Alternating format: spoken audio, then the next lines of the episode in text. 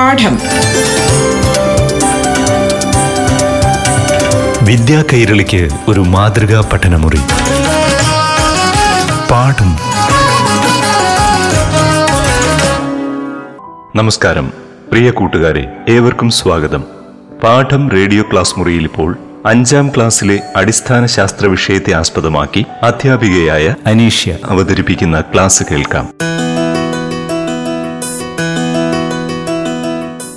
പ്രിയപ്പെട്ട കുട്ടികൾക്ക് നമസ്കാരം.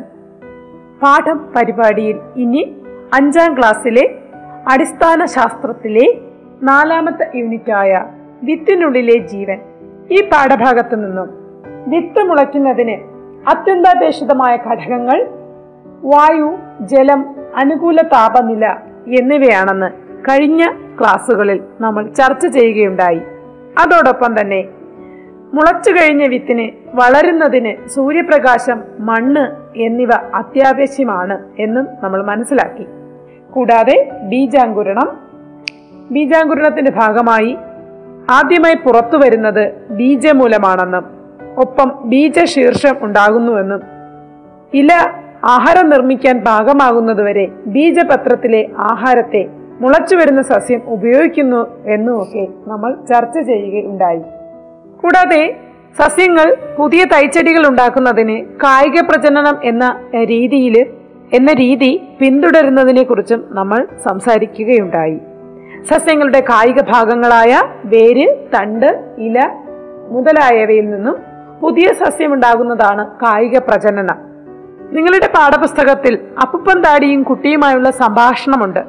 അപ്പുപ്പൻ താടിയും കുട്ടിയും തമ്മിലുള്ള സംഭാഷണം വായിച്ചു കഴിയുന്നതിനെ തുടർന്ന് നിങ്ങളുണ്ടാകുന്ന സംശയമാണ്. അപ്പുമ്പം താടിയിൽ വിത്ത് വിതരണം നടക്കുന്നത് എങ്ങനെയാണ്?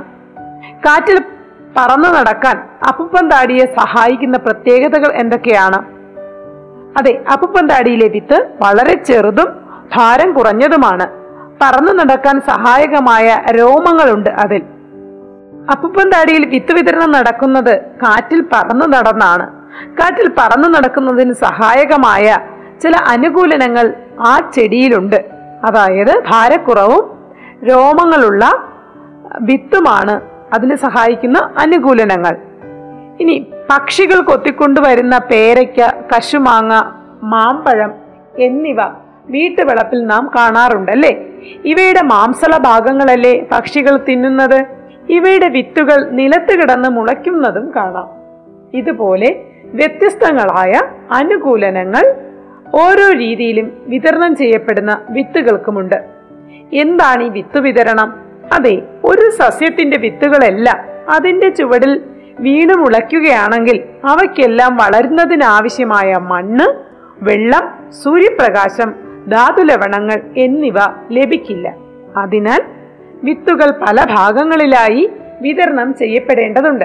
ഇതുമൂലം ഒരു സസ്യത്തിന് വിവിധ സ്ഥലങ്ങളിൽ എത്തിപ്പെട്ട് വളരുവാൻ സാധിക്കുന്നു.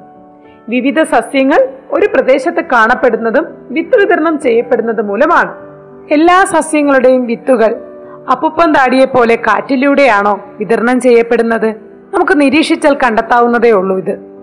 കാറ്റ് വഴിയും ജലം വഴിയും ജന്തുക്കൾ വഴിയും പൊട്ടിത്തെറിച്ചും എന്നിങ്ങനെ വിവിധ രീതികളിലാണ് സസ്യങ്ങളുടെ വിത്തുകൾ വിതരണം ചെയ്യപ്പെടുന്നത്. മഹാഗണി വെണ്ട റബ്ബർ കാശിത്തുമ്പ തുടങ്ങിയവയുടെയൊക്കെ വിത്തുകൾ പൊട്ടിത്തെറിച്ച് ആണ് വിതരണം ചെയ്യപ്പെടുന്നത്. പൊട്ടിത്തെറിക്കുന്നതിനോടൊപ്പം കാറ്റിന്റെ സഹായത്തോടും കൂടിയാണ് ഇവ പല ഭാഗത്തേക്ക് വിതരണം ചെയ്യപ്പെടുന്നത്. അതോടൊപ്പം തന്നെ തെങ്ങ് തെങ്ങിന്റെ വിത്തായ തേങ്ങ റബ്ബറിന്റെ വിത്തായ റബ്ബറിന്റെ കായ എന്നിവയൊക്കെ വെള്ളത്തിലൂടെയും വിതരണം ചെയ്യപ്പെടുന്നുണ്ട്. ചില വിത്തുകൾ ഒന്നിലധികം രീതികൾ ഒന്നിലധികം രീതികളിലൂടെ വിതരണം ചെയ്യപ്പെടുന്നുണ്ട്. ചില പഴങ്ങൾ പക്ഷികൾ കൊത്തിക്കൊണ്ടു പോകുന്നത് കണ്ടിട്ടില്ലേ? ഭക്ഷ്യയോഗ്യമായ മാംസള ഭാഗമാണ് പക്ഷികളെയും മൃഗങ്ങളെയും ആകർഷിക്കുന്നത്. മാംസള ഭാഗങ്ങളുള്ള വിത്തുകൾ ഇങ്ങനെയാണ് വിതരണം ചെയ്യപ്പെടുന്നത്. നിങ്ങൾ കടിച്ച മാമ്പഴം കഴിച്ചു കഴിഞ്ഞ് വലിച്ചെറിയുമ്പോഴും വിത്ത് വിതരണമാണ് നടക്കുന്നത്. എല്ലാ ഫലങ്ങൾക്കും മാംസളമായ ഭാഗമില്ല എന്ന ചില വിത്തുകൾ ജന്തുക്കളുടെ ശരീരത്തിൽ പറ്റിപ്പിടിച്ചാണ് വിതരണം ചെയ്യപ്പെടുന്നത്. ഇങ്ങനെ വിതരണം ചെയ്യപ്പെടുന്നതിന് വേണ്ടി എല്ലാ വിത്തുകൾക്കും ചില അനുകൂലനങ്ങൾ ഉണ്ടാകും. ജന്തുക്കളുടെ ശരീരത്ത് പറ്റിപ്പിടിച്ചു പോകുന്ന വിത്തുകൾക്ക് ചില കൊളുത്തുകൾ പച്ച കൂർത്ത അഗ്രഭാഗങ്ങൾ എന്നിവ ഉണ്ടായിരിക്കും. മേഞ്ഞു നടക്കുന്ന പശുക്കളുടെ ശരീരത്തിൽ പറ്റിപ്പിടിച്ചിരിക്കുന്ന ചില വിത്തുകൾ ശ്രദ്ധിക്കുക. ഇവയുടെ കൂർത്ത കൊളുത്തുകളും പശയുമാണ് ജന്തുക്കളുടെ ശരീരഭാഗങ്ങളിൽ പറ്റിപ്പിടിക്കുവാൻ സഹായിക്കുന്നത്. അതോടൊപ്പം പുല്ലുകളിൽ ഓടിക്കളിക്കുമ്പോൾ ശരീരത്തിൽ ശരീരത്തിലും വസ്ത്രങ്ങളിലുമൊക്കെ പറ്റിപ്പിടിക്കുന്നതും ചില പുൽവിത്തുകളാണ്. വിതരണം ചെയ്യപ്പെടാനുള്ള അവയുടെയൊക്കെ സൂത്രമാണ് ഇതെല്ലാം. അപ്പുപ്പൻ താടി കാറ്റിലൂടെ കാറ്റിലൂടെ പാറി നടക്കുന്നതിന് അതിനുള്ള അനുകൂലനം നമ്മൾ നേരത്തെ ചർച്ച ചെയ്തതാണ്. ഭാരക്കുറവാണ് അപ്പുപ്പൻ താടിയെ ഇതിന് സഹായിക്കുന്ന അനുകൂലനം. അതോടൊപ്പം തന്നെ വെള്ളത്തിലൂടെ ഒഴുകി നടക്കുന്ന ഒഴുകി നടക്കുന്ന രീതിയിൽ വിതരണം ചെയ്യപ്പെടുന്ന തേങ്ങയ്ക്കും റബ്ബറിന്റെ കായ്ക്കും ഒക്കെ എന്താണ് അനുകൂലനം? ഇവ വെള്ളത്തിൽ പൊങ്ങിക്കിടക്കും. കുറച്ച് ദിവസം വെള്ളത്തിൽ കിടന്നാലും ചീഞ്ഞു പോവില്ല വെണ്ട കാശിത്തുമ്പ മഹാഗണി എന്നിവ പൊട്ടിത്തെറിച്ച് വിതരണം നടത്തുന്നവയാണ്. ഇത്തരത്തിലുള്ള വിത്തുകൾ ഒട്ടും തന്നെ ജലാംശം ഇല്ലാത്ത രീതിയിൽ ഉണങ്ങി കാണപ്പെടുന്നവയാണ്. അതാണ് പൊട്ടിത്തെറിച്ച് ദൂരേക്ക് വീഴാനുള്ള അവയ്ക്കുള്ള അനുകൂലനം. വിത്തു വിതരണത്തിൽ മനുഷ്യനും അവന്റെതായ പങ്കുണ്ട്. അതെ കടൽ കടന്ന് നമ്മൾ ചില അതിഥികളെ കൊണ്ടുവന്ന് നമ്മുടെ നാട്ടിൽ നമ്മുടേതായ സസ്യങ്ങളായി നമ്മുടേതായ രീതിയിൽ വളർത്തിയെടുക്കാറുണ്ട്. പണ്ട് മുതലേ ദൂരസ്ഥലങ്ങളിലേക്കും അന്യരാജ്യങ്ങളിലേക്കും യാത്ര പോകുമ്പോൾ നാം വിത്തുകൾ കൊണ്ടുപോവുകയും കൊണ്ടുവരികയും ചെയ്യാറുണ്ടായിരുന്നു. ഇവ പല ഭാഗത്തായി വിതരണം ചെയ്യപ്പെടുകയും വളരുകയും ചെയ്യുന്നു. കൈതച്ചക്ക തേയില മരച്ചീനി പപ്പായ റബ്ബർ കശുവണ്ടി തുടങ്ങിയവ വിദേശ രാജ്യങ്ങളിൽ നിന്നും എത്തിയവയാണ്.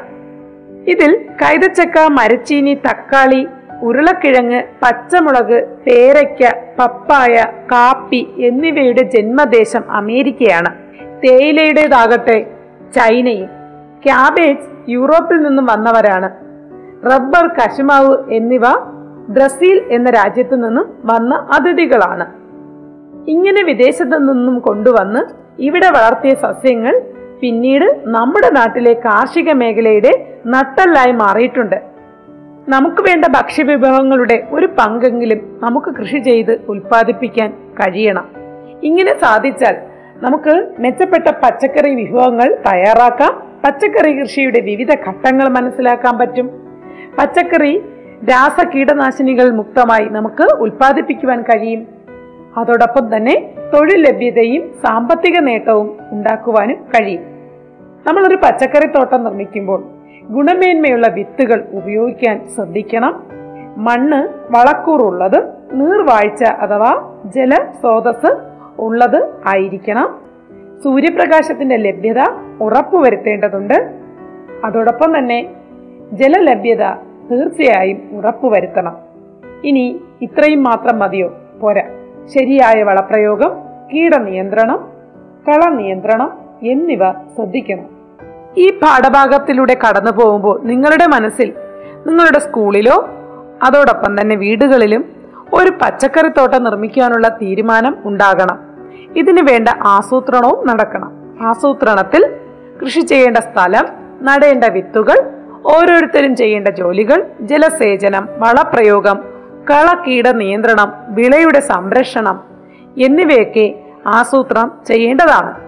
ഇനി ഇതോടൊപ്പം തന്നെ ആസൂത്രണ സമയത്ത് കാർഷിക പരിജ്ഞാനമുള്ള ഒരാളുടെ സഹായം തേടുന്നതും നന്നാവും. ഇതിനായി ഒരു കർഷകനെ നിങ്ങൾക്ക് നിങ്ങളുടെ ക്ലാസ്സിൽ വിളിച്ചു വരുത്തി അഭിമുഖം നടത്താം. അല്ലെങ്കിൽ നിങ്ങളുടെ വീടിന് സമീപത്തുള്ള ഒരു കർഷകനുമായി അല്പനേരം സംസാരിക്കുകയും ആവാം. ഈ പാഠഭാഗം ഇവിടെ അവസാനിക്കുന്നു. കൂടുതൽ അറിവുകളുമായി അടുത്ത പാഠം പരിപാടിയിൽ വീണ്ടും കണ്ടുമുട്ടാം. അതുവരേക്കും നന്ദി നമസ്കാരം. പാഠം. വിദ്യാ കൈരളിക്ക് ഒരു മാതൃകാ പഠനമുറി. പാഠം.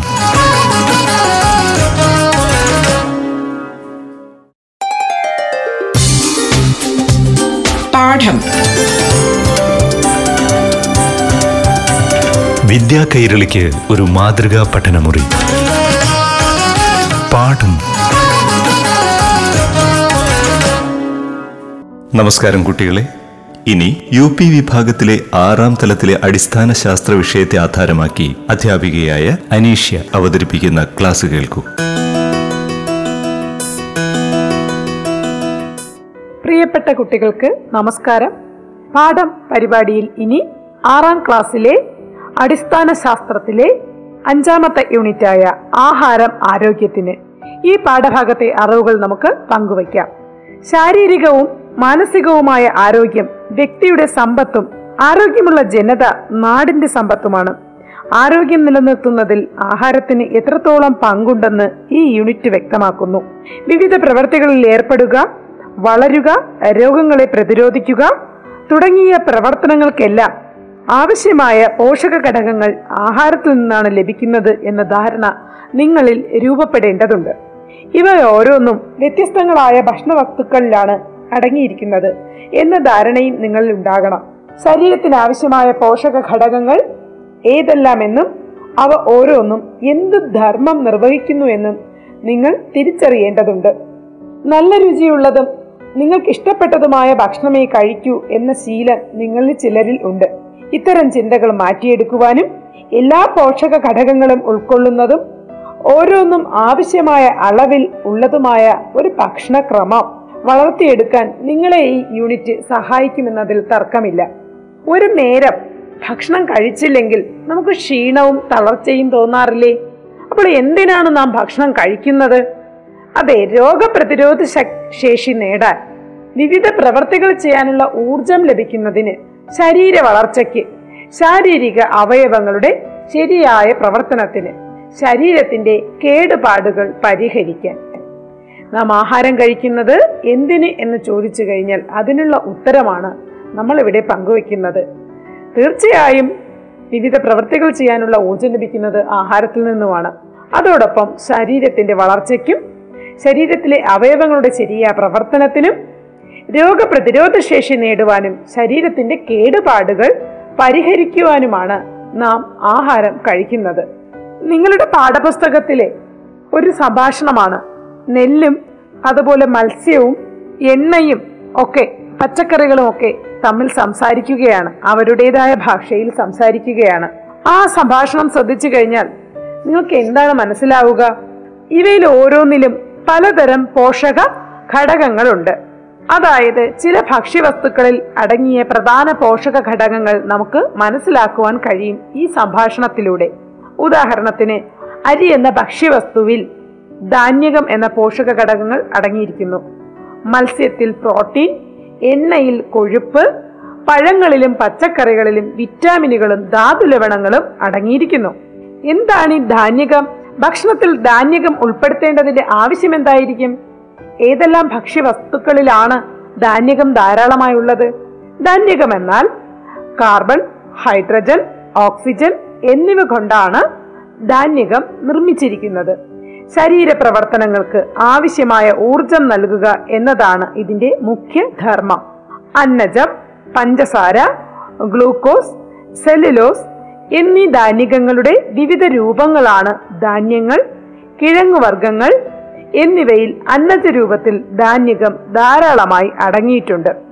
നിങ്ങൾ നിത്യവും കഴിക്കുന്ന ആഹാരത്തിൽ ഏറ്റവും കൂടുതൽ ഉൾപ്പെടുന്ന ആഹാര വസ്തു ഏതാണ്? തീർച്ചയായും അരിയോ ധാന്യകങ്ങളോ ആയിരിക്കും അല്ലേ? അരിയോ ഗോതമ്പ് മാവോ അതുപോലെ തന്നെ കപ്പയോ മുഖ്യമായ ആഹാര വസ്തുവിൽ അടങ്ങിയിട്ടുണ്ട്. എന്തുകൊണ്ടായിരിക്കും? തീർച്ചയായും ധാന്യകത്തിന്റെ സാന്നിധ്യം ധാന്യങ്ങളിലും കിഴങ്ങുവർഗങ്ങളിലും അന്നച്ച രൂപത്തിലാണ് അതിനാൽ ആണ് നിത്യവും കഴിക്കുന്ന ആഹാരത്തിൽ ഏറ്റവും കൂടുതൽ ഉൾപ്പെടുന്ന ആഹാര വസ്തു ധാന്യങ്ങളും കിഴങ്ങുവർഗങ്ങളും ഒക്കെ തന്നെ ആകുന്നത്. അതായത് നിത്യവും കഴിക്കുന്ന ആഹാരത്തിൽ ഏറ്റവും കൂടുതൽ ഉൾപ്പെടുന്ന വസ്തുവിൽ അരി ഒരു പ്രധാനപ്പെട്ട വസ്തുവാണ്. നാം സദാസമയവും വിവിധ പ്രവൃത്തികൾ ചെയ്തുകൊണ്ടിരിക്കുന്നു അല്ലേ? ഇതിനു വേണ്ട ഊർജം പ്രധാനമായും ലഭിക്കുന്നത് ധാന്യകങ്ങളിൽ നിന്നാണ്. അരി പോലുള്ള ധാന്യങ്ങളിൽ ശ്രദ്ധിക്കുക ധാന്യകവും ധാന്യവും രണ്ടും രണ്ട് വാക്കാണ്. അരി പോലുള്ള ധാന്യങ്ങളിൽ ധാരാളം ധാന്യകം അന്നജ രൂപത്തിൽ അടങ്ങിയിട്ടുണ്ട്. ഇവ നമ്മുടെ നിത്യജീവിതത്തിലെ സദാസമയ പ്രവൃത്തികൾക്കും വേണ്ട ഊർജം പ്രദാനം ചെയ്യുന്നു. അതോടൊപ്പം തന്നെ കൗതുകകരമായ മറ്റൊരു കാര്യം ഒരു ദിവസം നമ്മൾ അരി ഭക്ഷണം ഒഴിവാക്കുകയാണെങ്കിൽ ഒരു ദിവസം നിങ്ങൾ അരി ഭക്ഷണം ഒഴിവാക്കുകയാണെങ്കിൽ പകരം നിങ്ങൾ മുട്ട ഏത്തപ്പഴം കപ്പ പാൽ ഇവയിൽ ഏത് തിരഞ്ഞെടുക്കും എന്നൊരു ചോദ്യം നിങ്ങളോട് ചോദിച്ചു കഴിഞ്ഞാൽ തീർച്ചയായും ആലോചിക്കുക. കപ്പയാണ് കാരണം നാം അരി ഭക്ഷണം കഴിക്കുന്നത് വിവിധ പ്രവർത്തനങ്ങൾക്ക് ആവശ്യമായ ഊർജം നൽകുന്ന ധാന്യകങ്ങൾ ലഭിക്കാനാണ്. കപ്പയിൽ ഇതേ ധാന്യകങ്ങൾ അന്നജ രൂപത്തിൽ ധാരാളം അടങ്ങിയിട്ടുണ്ട്. അതുകൊണ്ട് എപ്പോഴെങ്കിലും അരി ആഹാരം ഒരു ദിവസം ഒഴിവാക്കുകയാണെങ്കിൽ പകരം കപ്പ ആഹാരത്തിൽ ഉൾപ്പെടുത്തുവാൻ ശ്രദ്ധിക്കുമല്ലോ? ഇനി നമുക്കൊരു ചെറിയ പരീക്ഷണം ചെയ്തു നോക്കാം. ഏതിനം ഭക്ഷ്യവസ്തുക്കളിലാണ് അന്നജം അഥവാ ധാന്യകം കൂടുതലുള്ളത് എന്ന് കണ്ടെത്തുന്നതിന് വേണ്ടിയാണ് ഈ പരീക്ഷണം ചെയ്യുന്നത്. അതിനുവേണ്ട സാമഗ്രികൾ ടെസ്റ്റ് ട്യൂബ് നേർപ്പിച്ച ഐഡിൻ ലായനി കഞ്ഞിവെള്ളം മുട്ട ഏത്തപ്പഴം കപ്പ ഗോതമ്പ് പൊടി ചേമ്പ് കുമ്പളം പഞ്ചസാര ഉരുളക്കിഴങ്ങ് വെണ്ട മധുരക്കിഴങ്ങ് ഗോതമ്പ് പൊടി പാൽ എന്നിവ നിങ്ങൾക്ക് ലഭ്യമായ ഇതിൽ ചില വസ്തുക്കളെ കരുതുക. പരീക്ഷണ രീതി മുകളിൽ പറഞ്ഞ ആഹാര വസ്തുക്കളിലേക്ക് ഏതാനും തുള്ളി അയൺ ലൈനി ചേർത്ത് നിറം മാറ്റം നിരീക്ഷിക്കുക. അന്നജമുണ്ടെങ്കിൽ ആഹാര വസ്തുക്കളിൽ അന്നജം അടങ്ങിയിട്ടുണ്ടെങ്കിൽ അഥവാ ധാന്യകം അടങ്ങിയിട്ടുണ്ടെങ്കിൽ കടും നീല നിറം പ്രത്യക്ഷപ്പെടും. അതായത് അന്നജം അയഡിൻ ലായനിയുമായി പ്രവർത്തിക്കുമ്പോൾ കടും നീല നിറമാണ് ഉണ്ടാകുന്നത്. മേൽപ്പറഞ്ഞ വസ്തുക്കളിലെല്ലാം തന്നെ അയഡിൻ ലായനി ചേർക്കുമ്പോഴുള്ള നിറവ്യത്യാസം താഴെ പറയും വിധമാണ്. ഭക്ഷ്യവസ്തു കഞ്ഞിവെള്ളമാണെങ്കിൽ അയഡിൻ ചേർത്തപ്പോൾ കടും നീല നിറം കാണിക്കും. മുട്ടയിലോ നിറം മാറ്റമുണ്ടാവില്ല. ഏത്തപ്പഴത്തിൽ നിറം മാറ്റമുണ്ടാവില്ല. കപ്പ കടും നീല നിറം കാണിക്കുന്ന ഭക്ഷ്യവസ്തുവാണ്. ഗോതമ്പ് പൊടി തീർച്ചയായും അയഡിന്റെ സാന്നിധ്യത്തിൽ കടും നീല നിറം കാണിക്കുന്ന ഒരു ഭക്ഷ്യവസ്തുവാണ്. ചേമ്പ് കടും നീല നിറം കാണിക്കും. കുമ്പളം നിറമാറ്റമില്ലാത്തൊരു ഭക്ഷ്യവസ്തുവാണ്. അയഡിന്റെ സാന്നിധ്യത്തിൽ നിറം മാറ്റം വരാത്ത മറ്റൊരു ഭക്ഷ്യവസ്തുവാണ് പഞ്ചസാര. ഉരുളക്കിഴങ്ങ് കടും നീല നിറമായി മാറും. പാൽ നിറമാറ്റമുണ്ടാവില്ല. വെണ്ട നിറം മാറ്റമില്ല മധുരക്കിഴങ്ങിനും ചോളപ്പൊടിയിലും കടും നീല നിറം കാണിക്കും. അയഡിന്റെ സാന്നിധ്യത്തിൽ കടും നീല നിറമാണ് ഈ പറയുന്ന വസ്തുക്കളിൽ അതായത് മധുരക്കിഴങ്ങും ചോളപ്പൊടിയിലുമൊക്കെ കാണിക്കുന്നത്. ഇതിൽ നിന്നും നിങ്ങൾക്ക് എത്തിച്ചേരാവുന്ന നിഗമനം എന്താണ് കഞ്ഞിവെള്ളം കപ്പ ഗോതമ്പ് പൊടി ചേമ്പ് ഉരുളക്കിഴങ്ങ് ചോളപ്പൊടി എന്നിവയിൽ ധാരാളം അന്നജമുണ്ട്. ധാന്യങ്ങളിലും അന്നജങ്ങളിലും പൊതുവെ ധാരാളം അന്നജം അടങ്ങിയിട്ടുണ്ട്. അടുത്തതായി നമ്മൾ പരിചയപ്പെടാൻ പോകുന്നത് പ്രോട്ടീനാണ്. ശരീരനിർമ്മിതിക്കും വളർച്ചയ്ക്കും ആവശ്യമായ പ്രധാന ആഹാര ഘടകമാണ് പ്രോട്ടീൻ.